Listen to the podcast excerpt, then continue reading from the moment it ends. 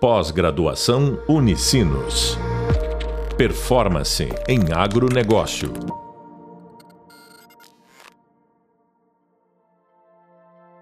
Olá, seja bem-vindo ao podcast da disciplina de Gestão Financeira no Agronegócio. Eu sou a professora Fernanda Bassani e no podcast de hoje vamos abordar sobre crédito geral e análise de crédito. Para falar sobre esse assunto, nós temos hoje dois convidados o Zion Cavalcante e o Cristiano Nunes. O Zion, então, ele é graduado em Economia pela FEA USP e tem MBA em Finanças pela Fundação Getúlio Vargas. Ele já está há 25 anos atuando no mercado financeiro. O Cristiano é graduado em Administração de Empresas pela Universidade de São Marcos e ele tem MBA em Gestão Estratégica de Pessoas pela FGV. Ele está há mais de 25 anos também atuando no mercado financeiro. Atualmente, os dois trabalham na parte de agronegócio do Banco Itaú. É isso, né, meninos? Então, eu inicio agradecendo a disponibilidade de vocês em compartilhar essa vivência que vocês têm com o pessoal aqui do curso. E já quero deixar uma pergunta, né, para vocês, que eu imagino que seja muito direcionada. Como é que o cliente pode solicitar um crédito, então, para uma instituição financeira? Obrigado, Fernanda. Vou deixar essa, essa, essa, o comecinho dessa pergunta pro, pro Cris, que eu acho que isso é muito mais a praia dele. Fernanda, obrigado pelo convite aqui. E, e, a nossa, nossa ideia aqui é falar realmente da, da prática que a gente está usando hoje dentro da instituição, né? E, e indo direto ao ponto, seria hoje a gente faz uma abordagem comercial um pouco mais agressiva, e direcionada a alguns grupos por intermédio, muitas vezes, de alguma indicação, conhecimento do produtor é, da região, uh, algumas conexões junto a parceiros estratégicos que a gente tem dentro da, da estrutura, nos ajuda muito a fazer um, um crédito muito direcionado. Nos ajuda também a construir a, a proposta que a gente quer entregar para o pro produtor. E falando um pouquinho da nossa, da nossa abordagem, a gente prospecta com algumas ferramentas internas, tá? de algumas informações que a gente cruza dados. Então, o cruzamento de dados ajuda muito nessa prospecção. E depois a gente vai a campo visitar o cliente. E o produtor é realmente estar a campo. Hoje é o que a gente diz. É dentro da, do veículo e na rua visitando o cliente. Eu acho que só, só complementando, né, Cris? É, essa parte do cliente é que a gente tenta buscar sempre em oferecer uma proposta, né, uma proposta até no bonito, né, uma proposta de valor, mas uma proposta que de fato enquadre, né, que seja aquilo que o cliente realmente precisa e que a gente pode oferecer, né? É, porque eu acho que tem uma questão do que, justamente, a foro, entre a aprovação e a solicitação de crédito, existe uma intersecção, né? Aquilo que de fato o cliente precisa e aquilo que o banco tem condições de oferecer. Então a gente tenta Sim. fazer a melhor proposta nesta, nesse modelo, nessa intersecção, para atender é, o, o, cliente, né? E para isso a gente tem bastante ferramenta interna, tem toda a expertise aqui do nosso time comercial e de crédito para a gente ir trocando. E eu acho que é importante a gente vai construindo essa proposta junto com o cliente, né? E aquilo que faz sentido para ele também, tá, Fernando? Tem que ser, não é vender simplesmente crédito, é vender aquilo Perfeito. que faz sentido para ele. Né? Então, uhum. por isso que o, o Zion coloca muito bem assim, é uma construção. Porque também, acho que antecipando alguma coisa aqui da, das futuras perguntas, mas assim, é, são pessoas físicas que não têm uma estrutura de balanço, que é muito informal, muitas vezes, né? E até a gente diz assim, não é um balanço auditado, é um balanço ditado. Isso é frase do, do próprio tá? Então, é, a informação é muito do que a gente levanta na ponta para a construção desse crédito. Perfeito. Então, quando chega esse pedido de, de crédito né, para a instituição, como é que vocês fazem essa análise de crédito? O que, que vocês levam em consideração?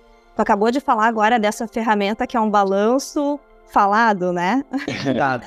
É. Cansado. Exatamente. Como é que vocês fazem para analisar, então, quando essas informações são tão informais, assim, informações informais, é né, redundante, mas quando essas informações vêm dessa maneira para vocês, como é que vocês conseguem analisar o crédito correto, o melhor crédito para esse cliente? É, eu acho que sim. A, a, a, proposta começa com a solicitação de fato, e essa solicitação tem que ter um racional, tem que ter um porquê. Né? Por exemplo, um, um cliente que precisa é, é, investir na área dele, seja na em maquinário, por exemplo, essa linha não pode ser uma linha de curto prazo. Ela tem que estar numa linha de longo prazo para casar com o retorno do investimento nesse, nesse maquinário, por exemplo, irrigação, alguma coisa assim. Então existe um, um a gente chama no, no, nome inglês em user proceedings, né? O que, que a gente vai fazer com esse recurso? Esse é um passo importante e que vai sendo construído. E para trazer para nosso nosso mundo financeiro é, as informações de fato financeiras, né, para a gente analisar capas de repagamento, a gente tem algumas ferramentas que a gente termina cruzando as informações, as informações que o cliente passa para o nosso time comercial, que o nosso time comercial passa para a gente e a gente cruza internamente, né? Quando você tem é, é, muita informação do preço da commodity, você tem a produtividade daquela região, o custo por hectare daquela região, você já começa a montar um balanço que depois vai, vai nos trazer é, um fluxo de caixa para dar geração de caixa dentro do cliente. Mas acho que até um pouquinho, um passinho antes da gente chegar na parte financeira, eu gosto de dividir a análise basicamente em dois grandes pilares, né? Um qualitativo e um quantitativo. Né? Quando eu falo do quantitativo, eu estou falando de balanço, DRE, fluxo de caixa, capacidade de repagamento. E quando eu estou falando do quanti, eu estou falando da gestão, da sucessão, do modelo de negócio, né? Como é que ele toca a, o, o, negócio dele em termos de, de produtividade, de controles desta produtividade, né? Hum. E controles, até alguns controles financeiros que não são balanço, mas como ele controla, né? O fluxo de pagamento e recebimento dele. Eu acho que assim, esses dois pilares são os grandes componentes da análise. Diga, Cris. Não, isso é completar, né? É a, é a gestão dele. Acho que a gestão dele é primordial nesse ponto e, e falando da prática da prática, é, por isso que a gente fala que a nossa abordagem comercial e nosso time comercial precisa estar muito atento e muito próximo do produtor. Porque isso é uma relação de confiança, é uma relação de confiança. Então assim, ele vai pegar as informações sim na mão, ditando, passando alguns detalhes, né? Uh, mas assim, pelo conhecimento, pela profundidade que a gente tem, uh, se faz sentido ou não. A gente tem algumas premissas que a gente olha, né, internas, né, que até a consultoria coloca lá, mas tem muitas peculiaridades da, de cada região. E isso é um pouco da que a gente constrói da parte comercial para levar para o crédito. E aí a decisão é uma decisão colegiada. Entendeu?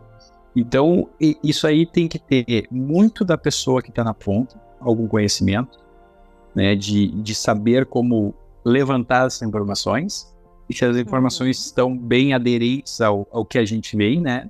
Que a gente está vendo. Uh, e depois a gente vai confrontar. E nessas discussões a gente vai calibrar o nosso apetite, né? E aí, sim, para que que é o recurso? É, é para algum investimento? É só realmente para para giro? Ou ele precisa fazer alguma outra estrutura que ele quer investir mais em determinado do setor ou ampliar também a, a produção de algumas culturas, trocar, fazer a, a mudança do seu negócio. Então acho que isso é um, é um complemento das duas, das duas frentes. Acho que a, a, análise de crédito em si, quando a gente fala, gente termina reduzindo o espaço dela, né? Mas na verdade é uma jornada, né? E muitas vezes uma proposta começa de um jeito e quando a gente vai analisando, trocando com o cliente, né? Quando eu digo a gente é a área de crédito, a nossa área de consultoria, a nossa área de derivativos, a nossa área comercial, a gente vai construindo. Sai uma proposta de valor para o cliente, muitas vezes até mais interessante. E como a gente está olhando o panorama a, a, a 5 mil pés, a gente consegue comparar, a gente consegue trazer mais informações até do que o próprio cliente tem em algumas frentes. Então a gente consegue trazer opções para ele, é, muitas vezes até mais interessantes daquilo que ele está propondo. Obviamente a gente não quer ensinar o pai nosso ao vigário, eu sempre falo isso, né? mas a gente consegue é, sugerir, dar outras opções para ele, e daí quem vai opinar, optar ou não é ele, né? Pois é, isso que eu ia perguntar para vocês agora. Como é que fica a definição desse valor para um cliente? Vocês têm alguma métrica, alguma ferramenta O que, que vocês analisam na hora de dizer, olha, esse cliente ele vai ter o crédito aprovado, mas até tanto o banco está disponível para liberar para ele. Como é que vocês definem isso? Aí essa é a hora que a gente começa a ter algumas divergências, né? Porque um quer liberar mais para vender mais e o outro é um pouco mais conservador, né? Acelerador e freio. Então, essa hora que a gente começa a discutir assim qual é o apetite, né? Então, o claro que a gente, como a gente combina sempre, né? É, não tem uma regra exata, vai ser muito do que o cliente determina, do que ele precisa, né? A questão de, do apetite, né? Do, do tamanho e também até de prazos, né? Então, acho que a, esse é um ponto.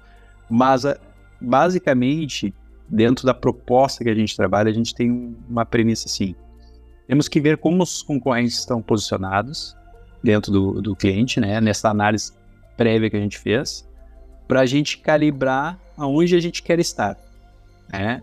E aí também aqui tem um ponto importante, que assim, tenho garantias reais para nós aqui é primordial neste setor né? Porque não pela questão de executar, mas sim pela questão de mitigação de capital. Eu consigo ser mais competitivo e consigo trazer mais benefícios ao cliente. Reduzir o custo. A gente aloca menos capital no balanço para a gente consegue cobrar menos juros, tá? Eu, assim, eu acho que é, é, é, é, a gente não tem uma métrica, né, como se fosse uma análise massificada, mas gente, é mais ou menos assim.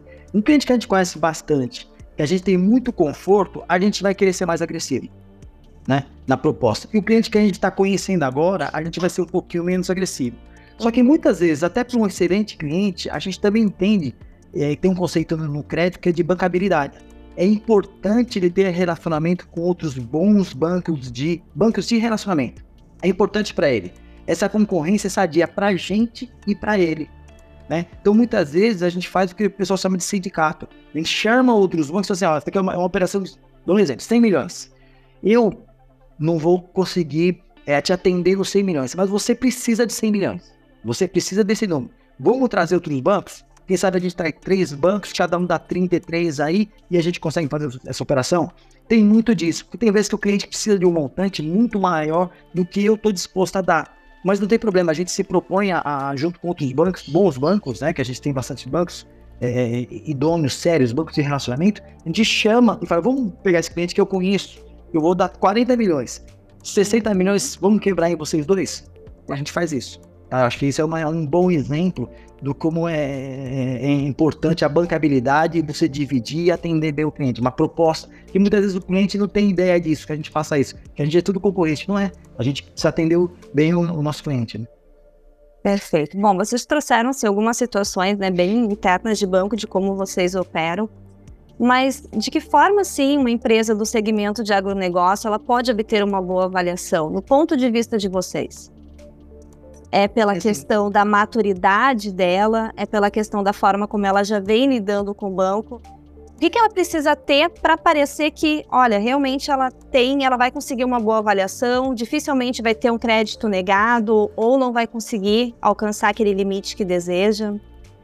Eu sim, acho que tem um, tem um ponto que até estava lendo hoje, que eu recebi um, uma, um material hoje e de fato é uma coisa que não é muito antiga, mas continua é muito é sempre muito atual, é contemporâneo. Crédito é confiança. Uhum. É, você tem grandes companhias que têm bons fluxos em caixa, mas muitas vezes a gente não confia naquele tipo de gestão ou naquele tipo de modelo de negócio. Então acho que a primeira coisa que tem que fazer, ele tem que ser transparente com a gente. Né? Tem, e a gente vai ser transparente com ele. O que, que ele precisa, quais são as informações que a gente precisa que ele pode nos dar. Se ele não pode dar informação, acho que ele tem que falar, ó, essa informação eu não posso dar.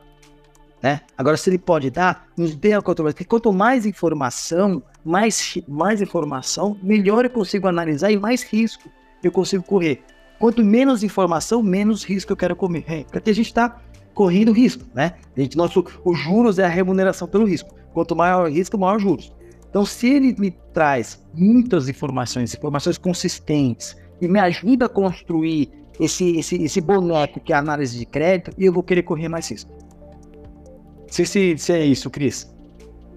Não, acho que é ajuda aí. Tudo, Acho que é, é, perfeito, né? A qualidade da informação ajuda muito neste equilíbrio, né? Acho que assim, o perfil da dívida do cliente, né, é, que ele tem, isso a gente leva muito em consideração, tá? Uh, se ele está fazendo os investimentos com o recurso correto e no prazo adequado para ele recuperar esse investimento. Uh, a questão da, da, da gestão, é, é, também assim, gestão atual e gestão futuras. Acho que a sucessão também é um ponto que a gente leva muito em consideração, né? E se ela está sendo feita da maneira mais suave possível, se ela está sendo feita de uma maneira mais, mais uh, positiva. Então tem esses pontos que a gente vai olhando. Mas assim, também a gente leva muito na questão assim da proximidade e dessa transparência que o cliente traz para nós. Acho que esse aí é, o, é primordial Perfeito. Uh, para a gente ter a, esse, essa empresa com uma boa avaliação de crédito. Então, assim, a gente não quer ser mais um, a gente quer ser o, o parceiro realmente e o consultor dele nessa estrutura. Perfeito. Então, essa questão é construir um relacionamento de transparência entre Perfeito. essa empresa e o banco. É isso, né? Quanto mais transparente for, com relatórios melhores, com mais detalhes possíveis. Uh, vocês levam em consideração todos os relatórios? Quais são o, pacote mínimo assim, de relatórios que vocês pedem para esse cliente? Vamos lá. Contábeis para análises, assim, vocês têm esse pacote mínimo assim de informações? Tem para as empresas assim, com o produtor que já tem um pouquinho mais de estrutura, tem algum balanço, a gente segue as uhum. premissas normais, tá? O produtor que e o produtor tem muito incentivo ainda para continuar trabalhando na pessoa física, né, por algumas isenções de impostos. Uh, então a gente pega aí as informações dos últimos três, das três últimas safras, pega a média de produtividade, faz levantamento de custo, média o, a, as dívidas que esse produtor tem de curto e de longo e faz essa, esse, essa montagem desse, desse material para a gente calibrar o nosso apetite. Então, quando a, o produtor é mais informal, a gente faz dessa forma, né? Uh, e quando ele tem já uma estrutura mais profissional, já tem um apoio de, de algum escritório, algum, algum uma empresa que dê essa consultoria para ele, ele já vem com as informações mais consolidadas, né? Então facilita, facilita um pouco mais a nossa, a nossa discussão aqui interna, né? E a gente olha também muito assim, é, alguns, algumas vertentes, assim, se ele tem outras atividades fora atividade rural que, que a gente não está vendo em determinado ponto. A gente também olha esse ponto, a gente quer olhar o todo da melhor maneira possível. Também seria uma forma de reduzir o risco dele com relação à inadimplência, é isso, né? Perfeito. Perfeito. É. Exatamente isso. Todo o, o questionário Safra, basicamente, ele é um questionário mesmo que ele serve de, de, de inputs para a gente montar o balanço dele. Né? É um questionário que ele vai trazer custo, receita, despesa, né? É, montando ativo, passivo e DRE, e depois em cima disso a gente monta um fluxo de caixa projetado, daí a gente utiliza as nossas premissas, que nada mais é que premissa de custo e preço de, de, de cada commodity futura, né? É, é custo e preço futuro, para a gente entender o fluxo de caixa dele projetivo. Perfeito. Bom, meninos, não sei se vocês querem complementar mais algum ponto aqui. Da minha parte, a gente conseguiu tirar bastante dúvidas com relação a esse processo de solicitação de crédito, de análise de crédito. Ter essa visão de dentro do banco é muito importante. Acredito que muitos alunos aqui vão conseguir se identificar e já saber quais são os passos, né, antes de ir até uma instituição financeira para buscar recurso, enfim. Não sei se vocês querem complementar.